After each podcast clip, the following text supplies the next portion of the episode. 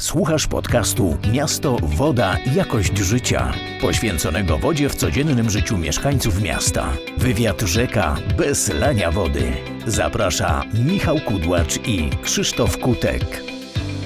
Dzień dobry Państwu. Witam Państwa na kolejnym podcaście serii Miasto, Woda, Jakość Życia, w którym wraz z doktorem Michałem Kudłaczem zapraszamy gości, z którymi możemy porozmawiać o wodzie, o mieście.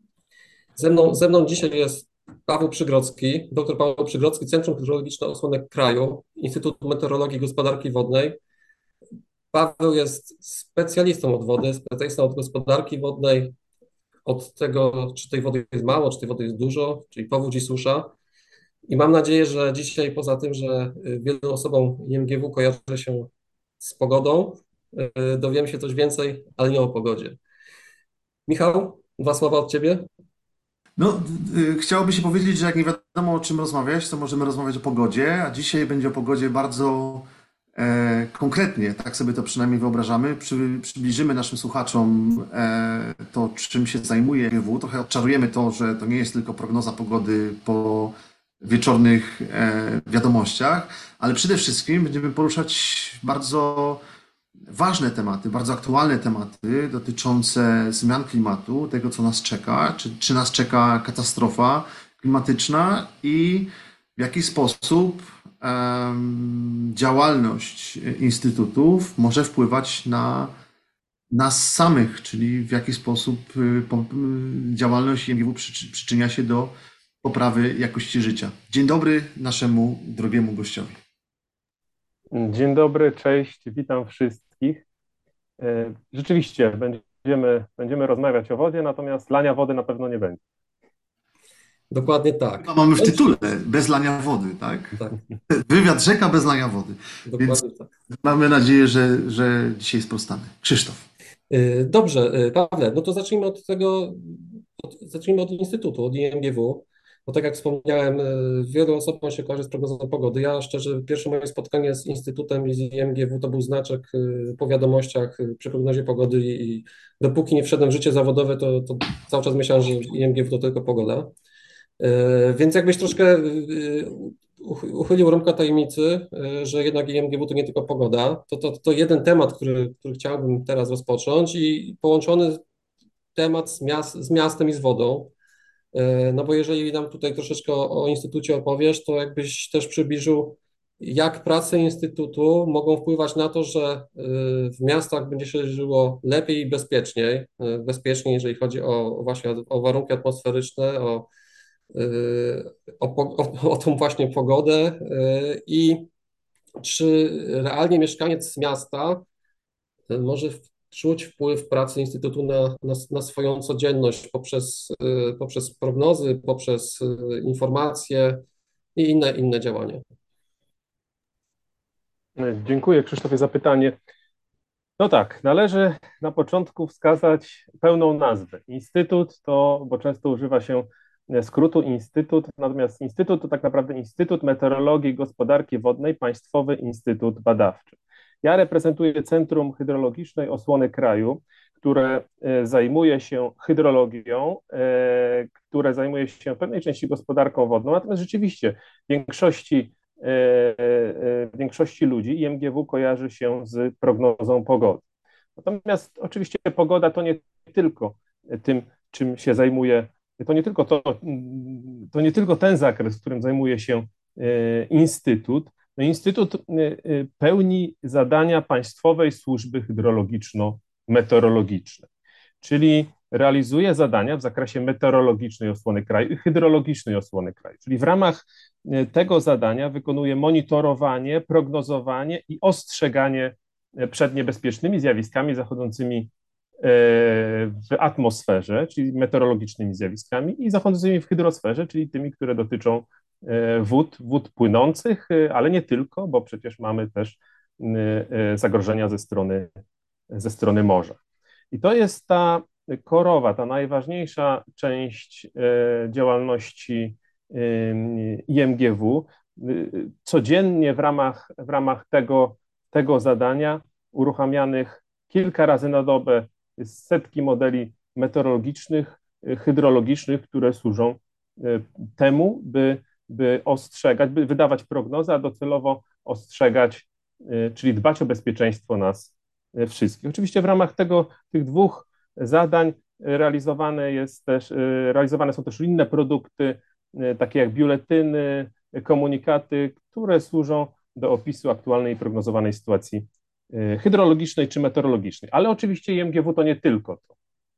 IMGW to również Państwowa Służba do Spraw Bezpieczeństwa Budowli Piętrzących, która służy, e, w, ramach której e, oceniany jest stan bezpieczeństwa i stan techniczny budowli hydrotechnicznych, czyli również IMGW czuwa tutaj nad bezpieczeństwem nas wszystkich tak naprawdę, czyli całego społeczeństwa. IMGW zasadniczo uczestniczy, jest, jest członkiem międzynarodowej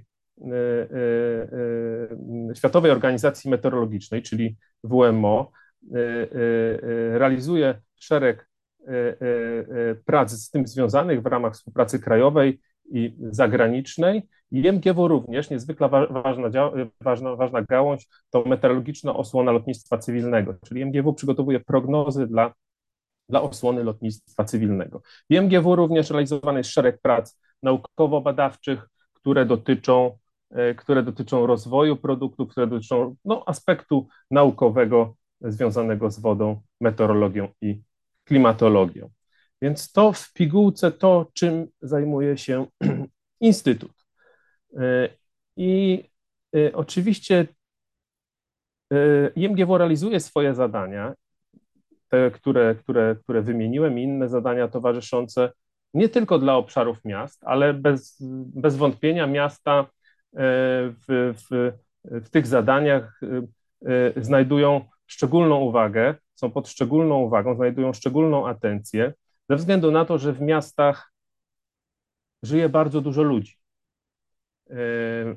Ja tylko przypomnę, że zasadniczo mamy 8 miliardów ludzi aktualnie na Ziemi. Docelowo w 2050 prognozy mówią, że będziemy mieć 10 miliardów. W 1975 mieliśmy mieliśmy w naszych y, y, w miastach około 37% ludzi. W 2015 było to już 48%, a w 2050 będzie to 55%. Czyli tak naprawdę w 2055, w 2050 roku ponad 50% ludzi będzie mieszkało w miastach. ja, znam muszą... nawet, ja znam nawet e, takie szacunki, które są dużo bardziej śmiałe, które mówią o tym, że tych ludzi w mieście będzie jeszcze znacznie więcej, że proces metropolizacji będzie przyspieszać. Stąd nasza nazwa, miasto woda. No, no więc właśnie, więc e, słuchajcie, są różne prognozy, to tak jak, e, tak jak scenariusze zmian klimatu, są różne scenariusze emisyjne, więc te, te prognozy też są różne, te scenariusze też są różne, tak samo i w tym aspekcie. Więc z tego względu, gdyby przyjąć bardziej pesymistyczny, y, czy ten mniej pesymistyczny wariant odnośnie liczby y, ludzi, odsetku liczby ludności mieszkającej w miastach, to i tak będzie to bardzo dużo. Więc miasta muszą, e, muszą być pod szczególną e, uwagą. Oczywiście nie tylko w zakresie e, służb związanych z hydrologią, meteorologią, ale także no, innych służb związanych z, z, różnymi działaniami. To, to jest e, bardzo ważne. I teraz tak. Mm, na całym świecie mówi się o zmianie klimatu, bo powiążę to, to o czym mówiłem przed chwilą, ze zmianą klimatu. E, na świecie nie dyskutuje się już o tym, czy klimat się zmienia, ale dyskutuje się o tym, jak szybko ta zmiana następuje. Bez wątpienia e, zmiana klimatu, co e, dowodzą raporty e, międzyrządowego panelu do spraw zmian klimatu, to wypadkowa przede wszystkim działalności człowieka. Teraz część zagrożeń, która, które, które zmiana klimatu intensyfikuje, dotyczą miast. I tutaj mamy w szczególności w ostatnim czasie E, zagrożenie e, ze strony e, powodzi błyskawicznych, jeżeli trzymamy się w terminologii hydrologicznej. To jest ten zakres... Pozwól, że zadam Ci pytanie, bo przeszliśmy płynnie z pytania tak. pierwszego do pytania drugiego, więc pozwól, że zadam Ci pytanie, żeby mnie z roboty nie wywalili przy okazji. Więc pytanie moje jest następujące. Czy według Twojej wiedzy, według Twojego doświadczenia mamy do czynienia, bo teraz tak, my często na, na, na łamach naszego podcastu mówimy z Krzysztofem o tym, że mamy do czynienia z coraz bardziej gwałtownymi zdarzeniami pogodowymi.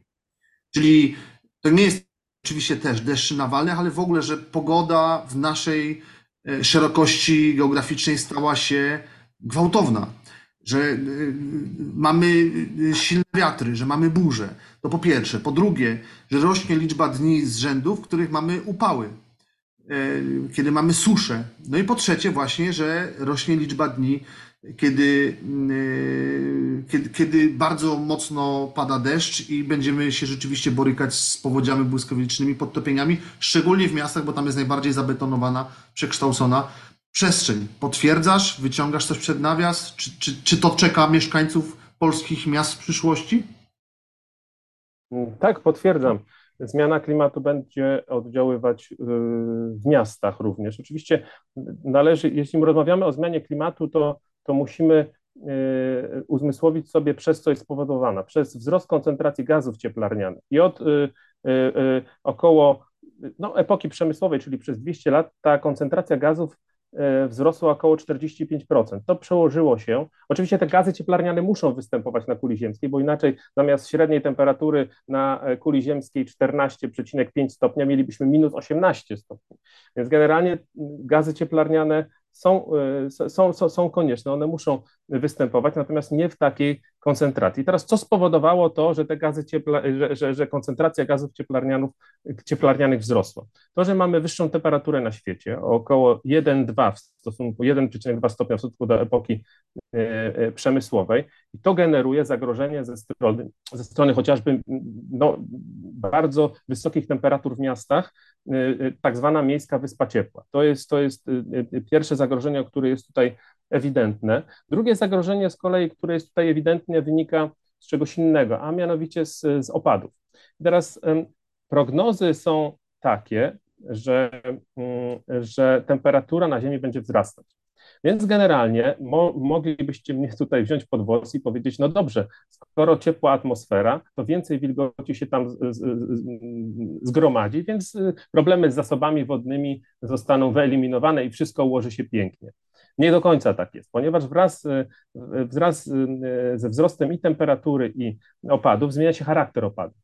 I ten charakter opadów, mm, to już jest zresztą widoczne, zmienia się w ten sposób, że będziemy mieli bardzo intensywne opady e, deszczu porozdzielane długimi okresami bezdeszczowymi. I właśnie w tych okresach bardzo intensywnych dostaw e, e, opadów atmosferycznych, bardzo intensywnych opadów atmosferycznych, rośnie zagrożenie ze strony takich zjawisk chociażby jak powodzie, powodzie miejskie, powodzie, powodzie błyskawiczne. I mieliśmy takie przypadki ostatnie dwa lata, chociażby rok 2020 drugi 140 mm w 4 godziny w Gorzowie Wielkopolskim, rok 2021 y, y, y, Kraków i Głogoczów 150 mm opad dobowy, Poznań 2021 100 mm, mógłbym wymieniać i wymieniać. To jest realne zagrożenie związane ze zmianą klimatu. Oczywiście do tego dochodzi jeszcze jeden ważny aspekt, jeśli rozmawiamy o miastach i o zagrożeniu ze strony powodzi miejskich, powiązany z tym, co na początku też mówiliśmy, o e, rozwoju miast e, i o tym, że coraz więcej ludzi będzie mieszkać w miastach, mm, e, a mianowicie mam tu na myśli postępującą urbanizację i postępujące nadmierne uszczelnianie powierzchni. Ale to już zostawimy sobie na, na kolejny wątek zapewne. Pawle, to dalej o tych miastach trochę bym podrążył, no bo wspominałeś o, o, o tych zdarzeniach, które pewnie branżyści pamiętają, Krakowie, Gorzowie i tak dalej. Teraz, teraz w styczniu portugalskie Porto, mówiąc kolokwialnie, popłynęło w środku zimy. No wiadomo, że ta zima powiedzmy w Portugalii jest troszeczkę inna niż u nas. No i pytanie teraz, czy w Twojej opinii, bo, bo, też mamy za sobą projekt Miejski Plan Adaptacji do Zmian Klimatu wspólnie z Instytutem, e, miasta w ogóle się w jakiś sposób zbroją, powinny się zbroić i czy, czy takie instytucje jak właśnie IMGW jest w stanie jakoś miastom pomóc w tym, żeby wiedzieli, jak się, jak, jak się zbroić i przede wszystkim w jaki, y, na jaką wodę się y, powinny, powinny przygotować, no bo ja jako, jako osoba, która się powodziami też tam jakiś, jakiś czas już zajmuje, no to dla mnie ta powódź miejska jest taka naj, najmniej, najmniej zbadana i chyba najgroźniejsza, no bo ona przychodzi tak y, mocno, mocno znienacka. Nie mamy czasu, że mamy informację, że fala, fala powodziowa będzie za dwa dni, czy tam nawet za dzień, czy za parę godzin. To przychodzi tu i teraz, przychodzi dużo, dużo podatmosferyczne. No i, no jak, jak to zrobić, żeby jednak te miasta tak nie, nie odpływały?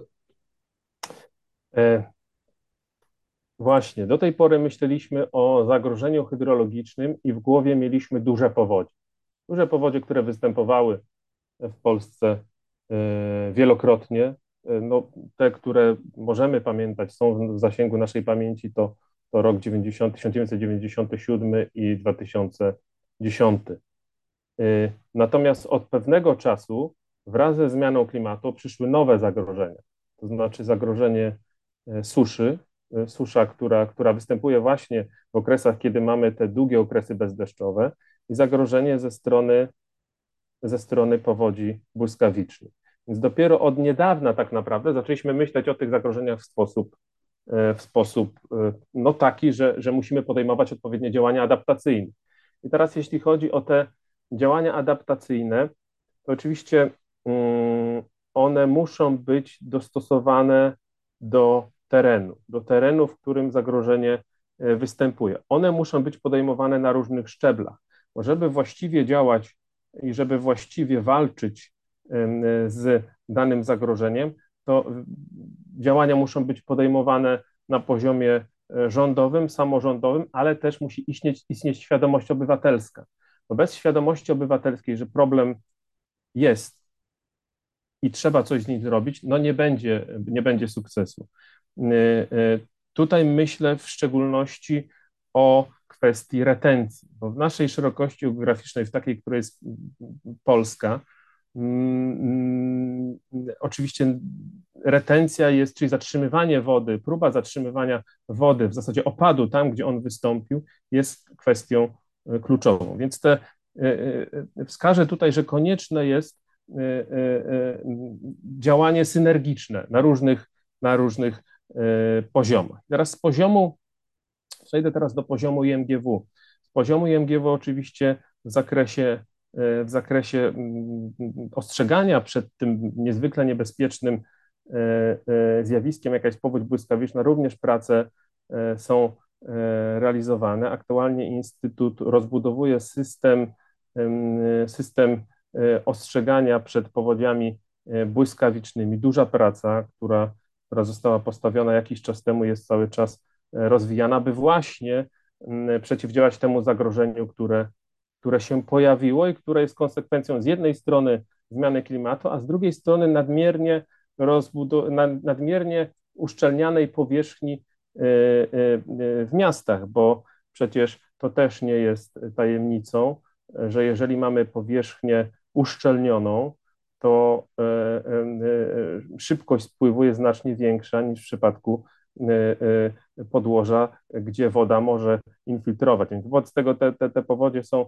jeszcze szybsze, jeszcze większe na terenach, które są uszczelnione. Więc generalnie powinniśmy dążyć do tego, by, by, by w miastach, w terenach rozbudowujących się stworzyć mechanizmy, które, które uniemożliwiają nadmierne nadmierne uszczelnianie powierzchni. Oczywiście robić to za pomocą dużych, e, dużych projektów, małych projektów i działań obywatelskich. Tu, tu przy działaniach obywatelskich niezwykle istotna jest też edukacja, bo, e, bo musimy sobie uświadomić to, że, że, ta, że ten problem rzeczywiście występuje. I teraz ten aspekt edukacyjny Instytut w pewnym sensie, mm, w pewnym sensie wziął, wziął na siebie może nie, oczywiście nie całkowicie, bo to jest nie, niemożliwe, e, ale e, realizuje mm, pewne kampanie, jak chociażby katalog, dekalog Oszczędzajmy wodę, stworzył lekcje dla, dla, dla, dla szkół,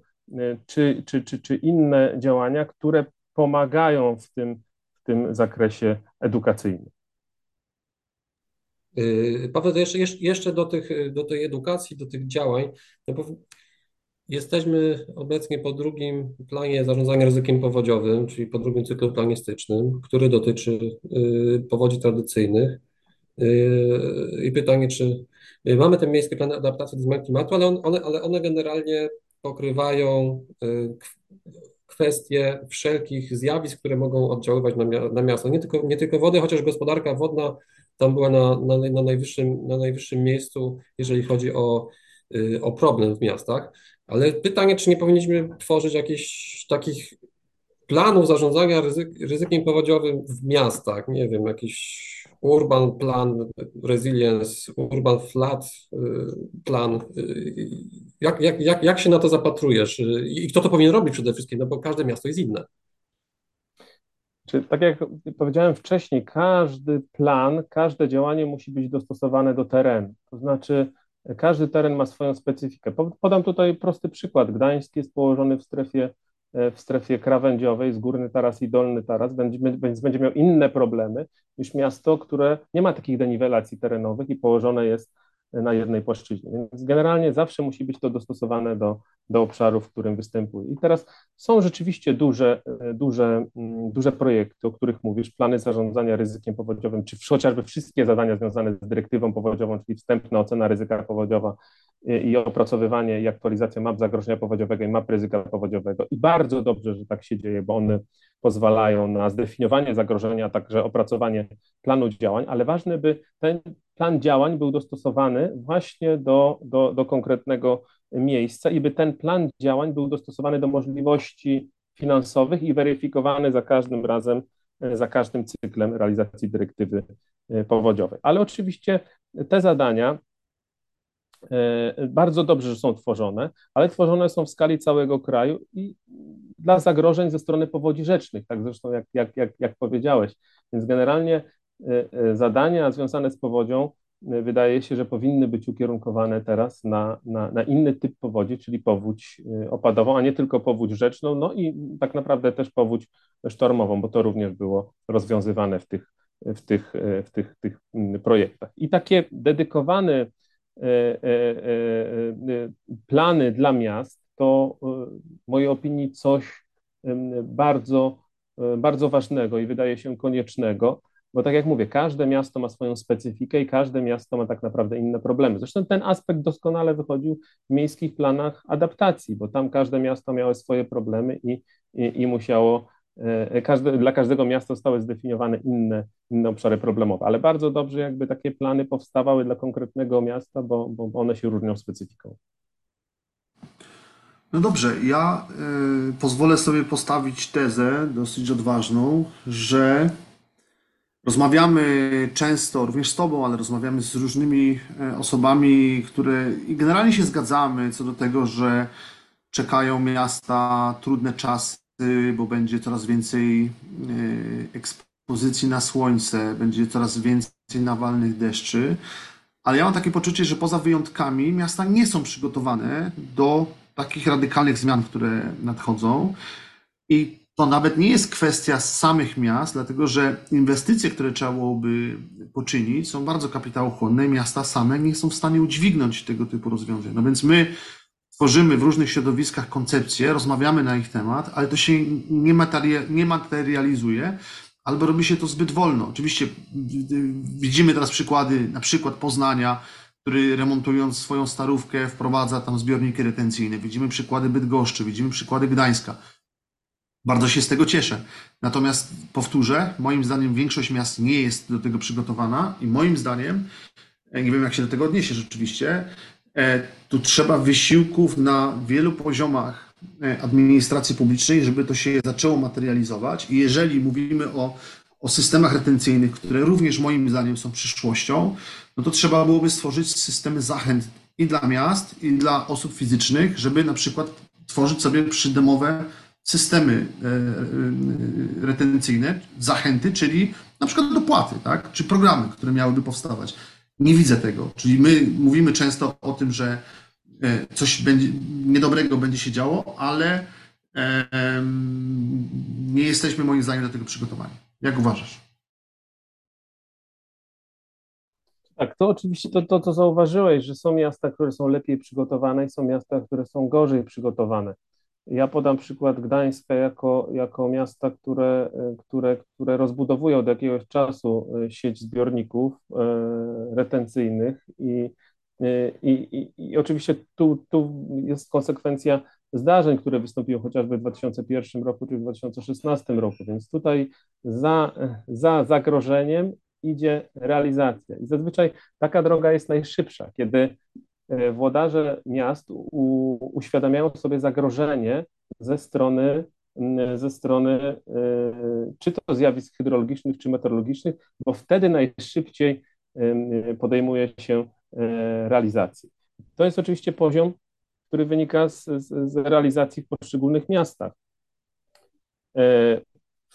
Oczywiście poziom e, krajowy, o którym też mówiłeś, jest też tutaj e, bardzo ważny, bo w jakiś sposób należy nakreślić, e, nakreślić to, w jaki sposób, jakie są zagrożenia i w jaki sposób powinniśmy na nie reagować. Bardzo ważne są mechanizmy zachęcające do, do, do różnego rodzaju działań. Bardzo ważne są też te działania obywatelskie, które, które, które chociażby będą zatrzymywać wodę.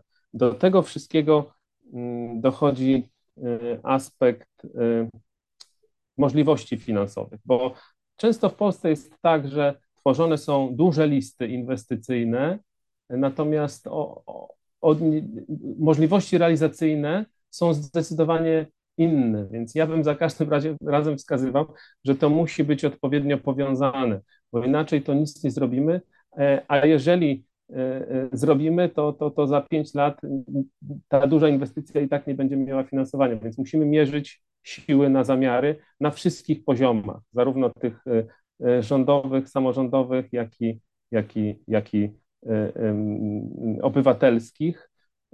Myślę, że sporo, sporo dzieje się sporo dzieje się w temacie w, w, kilku ostatnich latach, bo powstał plan rozwoju retencji, mamy plany przeciwdziałania skutkom suszy, realizowana jest dyrektywa powodziowa, więc stosunkowo dużo tych tematów jest, jest realizowanych, natomiast żeby właściwie, e, właściwie e, okiełznać zagrożenia również te wynikające ze zmiany klimatu, no to potrzebna jest synergia i, i, i, i powiązanie, powiązanie listy z działań z możliwościami finansowymi. Dobrze, to ostatnie pytanie yy, filmowe. Wielka, Wielka Woda, która pojawiła się na Netflixie, yy, dużo, yy, dużo pokazała Y, o gospodarce wodnej, o, o powodziach, o, o, służbach, jak, jak działają. Oczywiście, jak zawsze wspominam, że, że to był dobry film, y, ponieważ pokazuje, jaką pracę wykonujemy my, inżynierowie wodni, czy Instytut Meteorologii i Gospodarki Wodnej, czy samorządy w obliczu zagrożenia, to wszyscy mówią tak, jest dużo przekłamań. Ja się z tym zgadzam, że pewne rzeczy nie zostały tam pokazane, tak jak jest, jak jest faktycznie. Ale sama idea, sama, sama to, że pewnie więcej osób wie, co to, co to znaczy hydrologia, co to znaczy gospodarka wodna czy zagrożenie powodziowe, i, I Pawle, pytanie, czy, czy jest to reklama dla, dla nas, czy nie wiem, dzwonią, teraz wam się telefony urywają, każdy chce pracować w instytucie i chodzić, schodzić z młykiem hydrologicznym, czy jak, jak uważasz, czy, czy, czy takie, takie rzeczy, takie filmy się powinny pojawiać, no bo oglądalność była duża nie tylko w Polsce. Tak, rzeczywiście. E, można ten film rozpatrywać w kontekście promocyjnym gospodarki wodnej, ale ja chciałbym się skupić na innym wątku, na wątku takim, że ten e, film, e, w zasadzie, serial w zasadzie, e, dotyka bardzo ważnego tematu, tematu powodzi, a zasadniczo podkreśla zagrożenie, jakie niesie ze sobą powódź. Oczywiście na przykładzie tej powodzi z 97 roku, która, przypominam, była bardzo tragiczna w skutkach. Jeśli dobrze pamiętam, 56 ofiar pochłonęła pochłonęła ta powódź. Słuchajcie, minęło już 25 lat od czasów tamtej powodzi, więc generalnie można powiedzieć, że wyrosło, wyrosło nowe pokolenie. Stąd bardzo ważne jest przypominanie o powodzi i skutkach, i tak naprawdę przypominanie o właściwym, właściwym, właściwym zachowywaniu się, właściwym, właściwej, właściwym postrzeganiu e, e, zagrożenia, jaką, jakim, jaką jest powódź. To oczywiście był film fabularny, niedokumentalny, więc wiele wątków zostało dopowiedzianych, co zresztą twórcy podkreślali. No niemniej jednak wrócę myślą, że, że ten, ten serial zwraca uwagę na bardzo ważny aspekt, jaką, jaką jest powódź, tak? I, i, I, to, jakie może nieść ze sobą, ze sobą skutki. Więc to oceniam jako, jako jedną z ważniejszych, najważniejszą, może tak powiem, najważniejszą, najważniejszą konsekwencję tego, tego serialu. Oczywiście bez wątpienia on może być postrzegany jako, jako promocję dla, dla, gospodarki, dla gospodarki wodnej. I tak z, pewną, z pewnością też się stało, bo też słyszałem zainteresowanie wśród znajomych. Chwilowo każdy chciał być, chciał być hydrologiem, trochę się to uspokoiło, bo już trochę od premiery, przyznam szczerze. No niemniej jednak ja uznaję ten aspekt, yy, mm, ten aspekt podkreślenia zagrożenia i skutków jako, jako najbardziej istotny. Czyli, czyli ja jeszcze, jeszcze to będzie, rozumiem, że odbieramy film tak jak z powodzią. Jak jest powódź, to wszyscy pamiętamy o niej przez dwa miesiące, a później przypominamy sobie, jak jest kolejna. To tak, tak z filmem. Wiecie, tak niestety jest ten świat skonstruowany, że kiedy nie ma zagrożenia, to to, to się trochę uspokaja nasz, nasz umysł i nie postrzegamy zagrożenia jako czegoś, co może wystąpić. Jak już wystąpi, to rzeczywiście wtedy są, wtedy, wtedy są działania e, potrzebne, a po e, już, e, kiedy kurz już osiądzie, wtedy również są działania potrzebne. I wtedy zazwyczaj dużo się dzieje w danym aspekcie i są intensywne plany, plany realizacyjne. No, tak, tak to się dzieje już, tak. Szanowni Państwo, nie wiadomo kiedy to zleciało, ale rozmawiamy już e, ponad trzy kwadranse. Państwa i naszym gościem był dr Paweł Przygrodzki, dyrektor hydrologiczny ochrony kraju w Instytucie Meteorologii i Gospodarki Wodnej, Państwowym Instytucie Badawczym. Pawle, serdeczne dzięki, że do nas wpadłeś. Mamy nadzieję, że dasz się jeszcze zaprosić. E, dziękuję, dziękuję bardzo. Z pewnością tak. I my zapraszamy do, na kolejny odcinek. Już wkrótce wypatrujcie nowych informacji. Pozdrawiamy, a z Wami był Krzysztof Kutek i Michał Kudłacz. Dziękujemy. Dziękujemy. Słuchasz podcastu Miasto, Woda, Jakość Życia, poświęconego wodzie w codziennym życiu mieszkańców miasta. Zapraszamy do śledzenia kanału podcastowego Open Eyes Economy.